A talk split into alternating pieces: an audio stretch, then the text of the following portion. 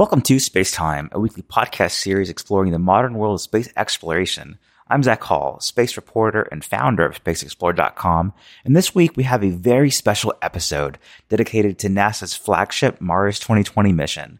On Thursday, July 30th, 2020, NASA is sending its new Perseverance rover on a years long mission to search for signs of ancient life on Mars. With the help of the European Space Agency, NASA will also support a future mission to retrieve Martian soil for analysis back on Earth. In this Mars 2020 edition of Spacetime, we speak with Dr. Lori Glaze and Dr. Thomas Zurbuchen of NASA. But first, let's meet Scott Messer, ULA Program Manager for NASA's Launch Service Program missions. Due to current safety restrictions at Kennedy Space Center in Cape Canaveral, Florida, these conversations were conducted outside, so expect a bit of nature to make an occasional appearance. My name is Scott Messer. I'm the uh, program manager for NASA Launch Services launches uh, at United Launch Alliance, which is what that ULA stands for. Right. Mars missions are flagship missions for NASA. They, you know, this is a mission, as I was mentioning to, to Heather a minute ago We've launched, ULA or our heritage companies have launched every mission to Mars from the U.S. that's ever gone. And uh, since, since 1960, that's 19 of them. And I personally have been involved in nine of those wow. 19. This will be 10 uh, out of 20. And so ULA, I think, knows more about launching to Mars than anybody in the world this Mars mission is going to go look at uh, geology, it's going to look at uh, sample return stuff, and uh, a lot of really exciting stuff. From my standpoint, my job is to make sure that at ULA we meet all of our technical challenges. So with the Mars mission, uh, you can only go to Mars every 26 months. So Atlas 5 is, um, you know, this will be, I guess, for ULA, our 100 40th launch. We've had 139 successful launches. The Atlas has uh, a lot of different configurations by adding solid rocket motors to increase propulsion uh, power. And uh, so this is a 541, which means it's a five meter fairing on top. And then it's got four solid rocket motors on attached to the booster. And we do that in order to uh, optimize the performance so we don't end up with too much performance or too little performance. It's uh, 100% successful. It's had uh, great. Uh, we've had great experience. It launched. Uh, we launched the Curiosity rover. Is the last uh, Mars mission that this vehicle launched. But I mean, between Curiosity, we've launched a couple other missions. Like we launched InSight last year from the West Coast. That was our first Mars mission, launching from the West Coast and um, Atlas V has also launched uh, Mars Reconnaissance Orbiter, MAVEN. So it's had um, the Atlas as a whole has had a quite a history. Atlas V has launched five of those 19 Mars missions, mm-hmm. and this 541 will have launched two of those five Mars missions. So, how does someone decide to be a launch program manager at ULA for NASA missions? This is how Scott describes his career path. When I was in college, I started out as a civil engineer and I got interested in space structures. So I thought it would be fun at that time to um, become part of NASA or some part of a team that went up and built the first space structures in in space. And then I got married and decided maybe I didn't really want to didn't want to go to space, but. Uh, at that point, I, I applied for jobs and got a job with, uh, at the time it was McDonnell Douglas, later became the Boeing company. Worked in their technology division and then went over to their launch vehicle division. And then uh, when Boeing and Lockheed Martin combined and became ULA, I, I came to ULA. And uh, so I've, I've pretty much, this is the only job I've ever had. All right. And uh, as, I guess as witnessed by the fact that I've been around for nine of uh, 19 Mars missions. I've been doing this for a long time. Scott's team at ULA is laser focused on ensuring that the Mars 2020 mission meets NASA's requirements on launch day. So, what does launch day actually look like for his team? Launch team will come in about midnight Okay, when- wow, uh, on uh, Wednesday night, Thursday morning, and uh, they'll make, start making final preparations, uh, start terminal count. Uh, I'll get on to count or come in and start listening in about uh, about the time we start terminal count, which is at, at about three hours, three and a half hours out, four hours, something like that. And um, my job is pretty much at, at this stage of the game just to kind of sit and listen and make sure everything is uh, going right Right. And be available if something needs to be worked. But in general, the launch team is going to do it with or without me. Sure. So And even though the limited window to launch instruments from Earth to Mars only opens every 26 months, Scott's team prioritizes a safe mission over all other goals. one of our focuses is there's nothing more important than mission success at ULA. And so if you have to delay a day or two to figure out what's going on and make sure that you're right and you've met the requirements, that's what we do. Um, so that's what we've been focused on is making sure we're doing the right thing and we're going to be successful and we do it as close to on time as we can. Next is our discussion with Dr. Lori Glaze, NASA's Planetary Science Division Chief, who gives us a detailed rundown of what missions we can await after Mars 2020. one of the things I've been thinking about this week with Mars 2020 is, you know, if, if somebody's like me and this is one of their, their first major, you know, sort of sort of big space events, um, you kind of get to wondering when it's done, okay, now what? And so we've got the landing in February, but as I understand it, you are extremely well versed on all things planetary. And so, um, can you speak a bit about what are the other things going on after Mars 2020, you know, in, in the next few years? Sure. I'd be delighted to do that. um, yeah, our, our planetary portfolio, when I look across all the things we're doing in planetary, I just think it, it's so exciting. It's, it's a wonderful time to be a planetary scientist because the, the horizons are amazing that we're, we're pursuing. So as you say, Mars 2020 is going to launch in a couple days. It's going to launch on Thursday. at That's right. Um, weather looks good, so hopefully that will, will go well. The next big event, as you said, will be the landing in February, which is a really nail-biting, exciting uh, event, and that'll be great. And then it'll begin its science on the surface of Mars.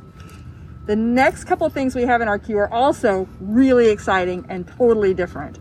So the next one uh, in the queue is called DART, the Double Asteroid Redirect Test.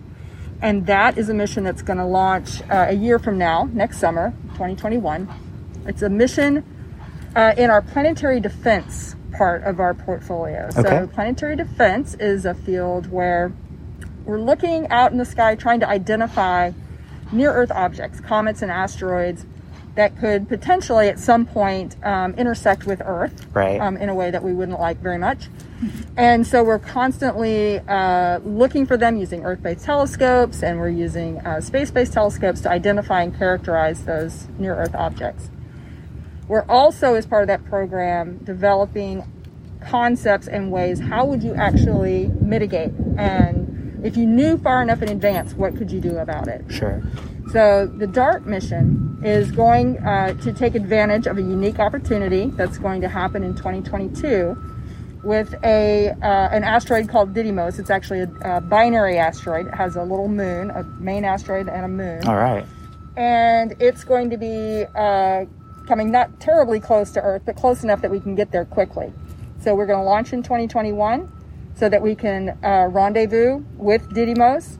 And what we're going to do is test this redirection technique, a kinetic Okay. impactor, where we're going to take the spacecraft and actually allow it to run directly into that small moon of Didymos. Okay. Yeah. Okay. So in this in this case, our science begins when the spacecraft is destroyed. Right. is the best Wow. ever. So we're going to observe it from Earth. Yeah. Not not observe, but we're going to what we're going to look at is the the little moon that goes around the primary asteroid. We hope to change its orbital period um, that it goes around. We'll be able to detect changes in that orbital period from Earth-based observations, and we hope to change it um, on the order of about eight or ten minutes Right. of that um, orbital period, which will help us uh, kind of calibrate ourselves on just how well we can with a spacecraft of that size and an object of this size. It's about 150 meters across, Okay. and a half football fields. We're going to test that technique. All right. Super exciting, really cool. We also have in 2021 um, our Lucy mission. Okay. And Lucy is a mission to go visit seven asteroids that are trapped in Jupiter's orbit, the All right. Trojan asteroids. And so they are in the leading and trailing orbits of Jupiter. We're going to visit different types of asteroids that we can tell are different compositionally. Uh, it'll help us understand, you know, how they got there. Did they form there, or did they you know, originally start there in, uh, in that part of the solar system, or are they brought in from other parts of the solar system and trapped by Jupiter? We may be able to tell if Jupiter actually its orbit has evolved over time and actually picked up these asteroids on various parts of its journey. Right. So the asteroids may tell us a bit about that as well. So super exciting mission there again, looking at asteroids that can tell us um, hopefully about some of the earliest parts of our solar system and how it Right. how it evolved. Um, I should also mention, and Alana may be able to help me with the date here, if it's 22 or 23, is when OSIRIS REx, which is a current mission visiting another asteroid, Okay. Bennu, they are going to be collecting a sample of that asteroid this fall in Okay. October, which is another exciting event. Oh, They're going to touch and grab, touch and go, grab a sample of the soil from the surface of Bennu, and I think it's 2023. You can correct me. When they're going to be coming back to Earth, All coming back into our atmosphere to deliver that sample. Right. Um, and samples are the gift that keeps giving Right. because we can analyze them in our incredible laboratories here for decades to come, and they're just It's a big part of why Mars 2020 is exciting, right? which is a huge Yeah. part of why 2020 is so exciting. right. So that's coming up as well. So yeah. And then I'm just going to give you one more. Sure. There's a whole slew more. Is it is it, is it Psyche? Psyche's the because next one. because uh, as these things make news, then I tend to learn about them. Yeah. From December on, and if Right. they're before December, then it takes something special for me to kind of run upon it. Right. And so Psyche's one that's made news recently, and, Yes. and so I've, I've ran upon Psyche's it. the next one with a launch in 2022. Cool. And they're going to a really unique asteroid that we think is a metallic asteroid. Right. It's very unusual. These aren't terribly common.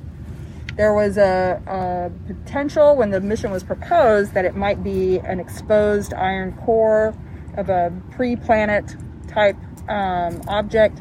There's been a lot of news studies recently, and now there's question and debate about that. But the one thing that's not debatable is we are going to learn something new when we get there because we don't know what it is. Right. It's going to be super cool. Yeah, so- something I'm picking up from from a lot of these missions is the idea that um, you've got a set of objectives, but when you get there, you learn something that you didn't know Mm-hmm. you were going to learn. So you, you kind of go for new questions that you wouldn't know to ask.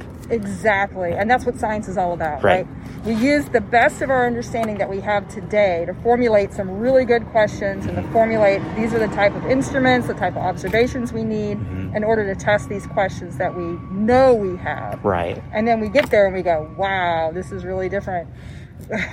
now we have all new questions. Wh- Which But- makes sense being this early on the cusp of things, right? yeah, So, yes. yeah, Mhm. absolutely. Yeah. So it's uh that's what science is all about. That's Yeah. awesome.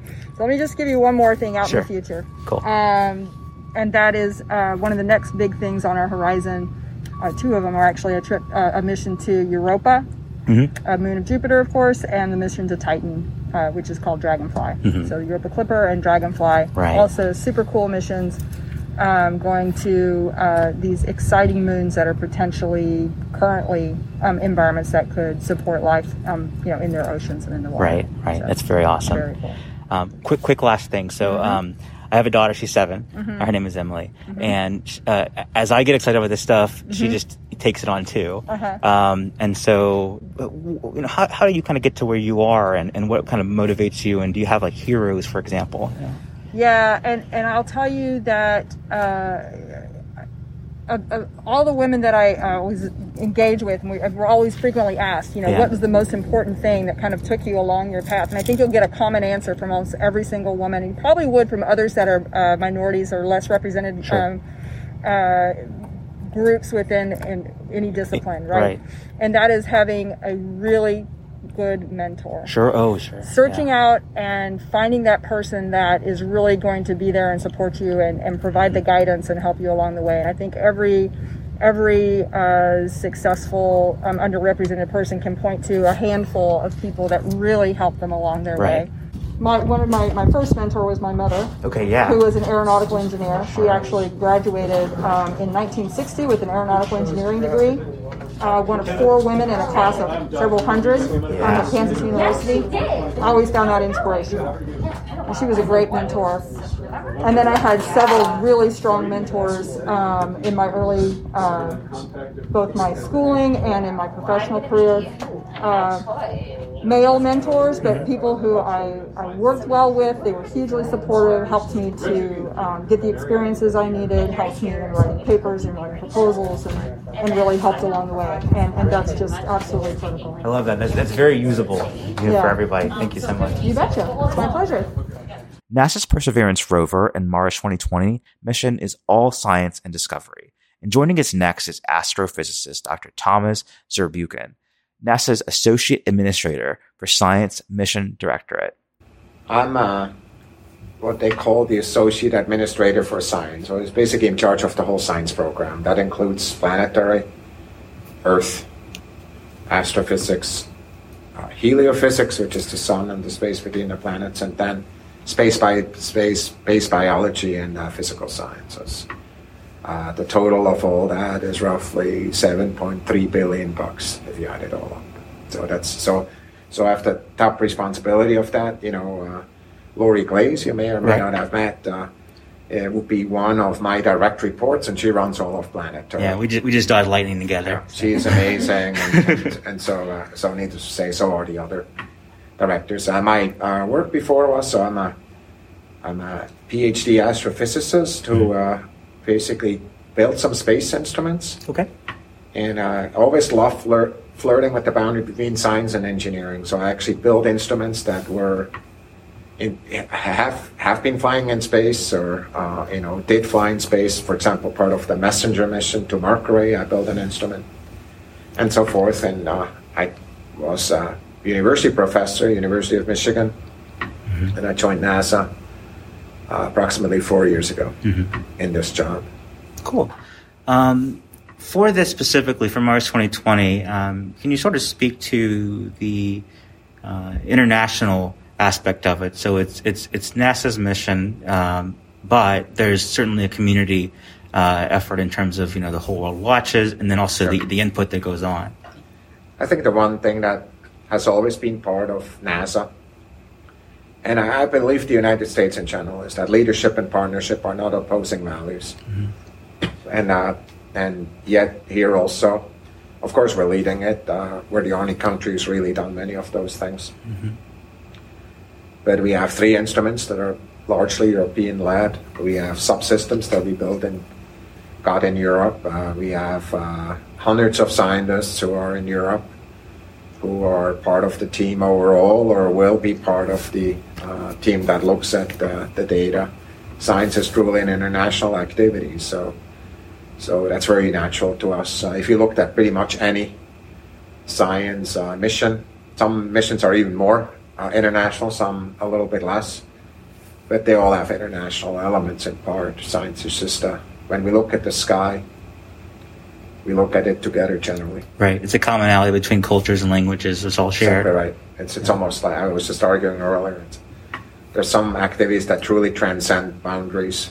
Sports, Right. science. Uh, there's few, Mm-hmm. and so I, I I'm a strong believer of that. That's awesome. Um, one thing I heard you mention earlier today is that um, part of, of what's fascinating about something like Mars 2020 and, and, and previous Mars missions uh, specifically is you, you go in with a certain set of um, sort of goals that you're trying to work toward. You know, you're trying to answer a, few specific questions, but what comes out is that you um, find that you find questions you didn't know you had, and that drives the next mission. So, and, and- that's true of perseverance, right?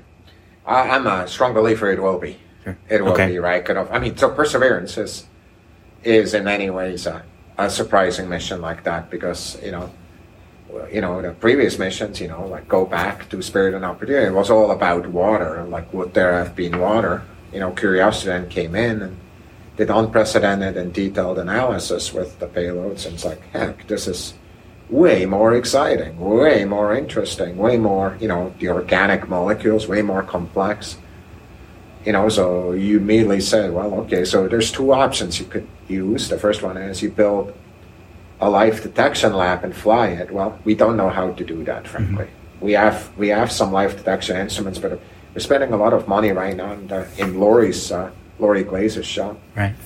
on research and development on some of these new uh, technologies. However, our labs here on Earth are well ahead. So the right way to go is, is to actually bring the bring the samples back instead of bringing instruments there. You, sure. You know, and, and, Mars is close enough in the neighborhood to do that. So that's what really the, drove that as a top priority. Mm-hmm. It was not internal NASA, it really uh, within the science community uh, in, of the United States, within the national academies, but also, uh, you know, then of what's possible with NASA technology. That's mm-hmm. what became the top priority. Mm-hmm. And and the, the landing spot for Perseverance, uh, what's significant about that? So Jezero Crater. So so there are four landing spots that came to me, and let me just tell you, Jezero Crater is the most promising one and also the toughest to land. Okay, so I chose it uh, because so it's high risk, high reward. In that, yeah, it's high case. risk, high reward. Yeah. Not well. So it's not high risk if terrain relative navigation works. Okay. So actually, what I did, if you looked at it, I chose the so I chose the Jezero crater with a caveat and says you need to pass an extra gate. I don't know whether you heard. He, he made fun of me. Well, he pointed out that I needed to see a lot more detail. Yeah. Well, that's why, because uh, the we wouldn't if terrain relative navigation doesn't work. The likelihood of failure was too high. Mm-hmm. Sure. And, and, so yeah, so so we trust the engineering team. Right. We trust the engineering team. That's exactly what we did, and we're ready uh, to uh, you know go do that. The, the work has been done. All the right. technologies has been done. Jezero Crater is kind of a river uh, delta, so it's kind of from our research, from, both from Mars Reconnaissance Orbiter, but also from the rovers on the bottom. We realized that those are places. Uh, by the way, on Earth, if you wanted to go see life, that's where you would go. Right. Remember, that's where the, I mean, you know, the, a, lot of the fossil record is in, in these places where uh, standing water and moving water is interact. Uh, the other thing that's really interesting about Jezero Crater is it, it has a lot of geologic units together. So within driving distance, we find a lot of different samples, mm-hmm. right? So, so sometimes you can you have a parking lot, right? So it's easy to land, but it's like it's one thing. So take a, a sample done. Okay, what what's next? Well, drive one mile. What's that? Wow, that that's a waste. Yeah. so this is different. So it's right. it's a lot of things uh, close together. So it's a crater as this uh, as this uh, river delta and a lot of uh, layers, geologic layers there. Mm-hmm. So so that's that's what makes it special. Okay. A um, couple of questions, and, and uh, I'll, I'll, let you go. Um, first one is about outreach. So, um, uh-huh. you know, your, your presence, I, I, see you around a lot in terms of following NASA. Um, when you tweet from your account, I go, I have an alert because, because oh, it's, that's it's, cool. it's, it's something that, that, you know, yeah. is important. Um, so, so, so how do you, how do you view outreach? What's your sort of outreach goals, um, in, in communicating things to the public, to generations? So, I'm a strong believer of the value of science for society overall, but also for individuals. Uh, I'm a scientist because I love nature. Mm-hmm. I, I find not only the love of nature, but the importance of nature. It feels to me when I look at the night sky, it's more important than me. Mm-hmm. You know, uh, it sure. feels, it feels, it feels beautiful and it feels important. Mm-hmm. I think every child on earth should have that experience and, and kind of and also learn about these amazing things that we're learning here and be part of it. Mm-hmm. And uh, my communication goals are to enable that. I'm, I went to social media not because I wanted many followers. I went to social media because I felt there's a community there mm-hmm. that do not read the New York Times. Right. And it's really important that we talk to them. They're as important or more important to the future mm-hmm. of all of us, and especially this, also the space program, than uh, many of the people who read the New York Times. Nothing against the New York Times, of course, sure, at all. I, I, read both, but but that's why I'm doing. So for me, it's really about the communication goals Right. For NASA, it's not just about the mission; it's communicating the mission. And so, for me, that belongs together. For science, communication is a part of our mission. It's Yeah. not just icing on the cake; it's part of the cake. Sure. I like the idea that, um, that, that, that all knowledge shouldn't stop with you. It should pass through. Yes, absolutely, Mhm. Uh, exactly right. You, you Yeah. said it very well. Yeah. So that that's that's what I'm I'm passionate about, and Right. and I really love you know I love you know new ways of communicating. You know whether it's through uh, uh, the kind of work that you do as well as others, right? Right. Kind of really taking what they get from our work and Mhm. telling their own story. I love science as a pursuit of people, Right. not just ideas. It's people. Okay. Right? Kind of people who struggle, they have weaknesses, but they come together and do it anyway. hmm So for me, that's what I love. Sure. That's why it's called perseverance. You know. That's right. Uh, finally, uh, I get the sense that, that, that your hobbies are your work, that it's all the same because this is what you're passionate about. Um, that's kind of the case for me is that I can work 24 7 and it doesn't feel like work. um, what do you do for fun? Oh, I I love uh, being outdoors in winter. I love skiing. Mhm. I, I I would live on skis if I could in winter Sure. and if I could work. I love uh, uh, running outdoors or hiking. I love you know uh, the you know uh, seeing. So I spend a lot of break almost every day. I do that, and then of course I spend a lot of time with my family, whatever I can. Right. Uh, but you are right. Spend a lot of uh, hobby time on science. So I got like I get with this COVID time, I got hooked. So I learned a lot about the history of the tectonic plates. For Okay. example, it's like I love that stuff. Right. It's like wow, how cool is that? I want to know more. Yeah. And Have you, so- have you ran, uh, have you run races when, when you run? Oh yeah, yeah. I've run many races. Yeah. Uh, Have you run marathons? marathons and 10Ks and yeah. Yeah, there's um, a, a marathon and a half marathon where I live in Biloxi, which is really close to Stennis Space Center Oh wow. in Mississippi. And so for three years, I've gone there and ran a half marathon, Cool. and um, never really, you know, knew what the Space Center did. And then uh, in January, I got or February, I got to go out there for the state of NASA. Nice. Um, with Administrator Biden, Bridenstine speaking, and, and got to see core stage on the test stand, and um, now it now it kind of changes the way I view that race. Yeah, that's cool. So gearing up for the marathon now. Yes, Ah, that's right. I I am this year. It's going to be the first Yeah. time I do a marathon after I've done seven half so far, so it's time. Oh yeah, it's ready to go. Yeah. Once you can do a half, it's That's the right. Marathon is just just persevering That's right. through the pain. I love that. The last one, I feel like I, I could have kept going, so that's when it clicked that I need to Yeah, yeah. For need to one. dial it out, man. Yeah, awesome. Well, this Hey, was thanks for your interest. Uh, Yeah. Really appreciate your uh, work and uh, thanks for being here. All right, thanks so much. Cool. Thanks. NASA's Mars 2020 mission is only just starting. Over the next several months, NASA scientists will prepare for the Mars rover Perseverance's upcoming Mars landing happening in February 2021.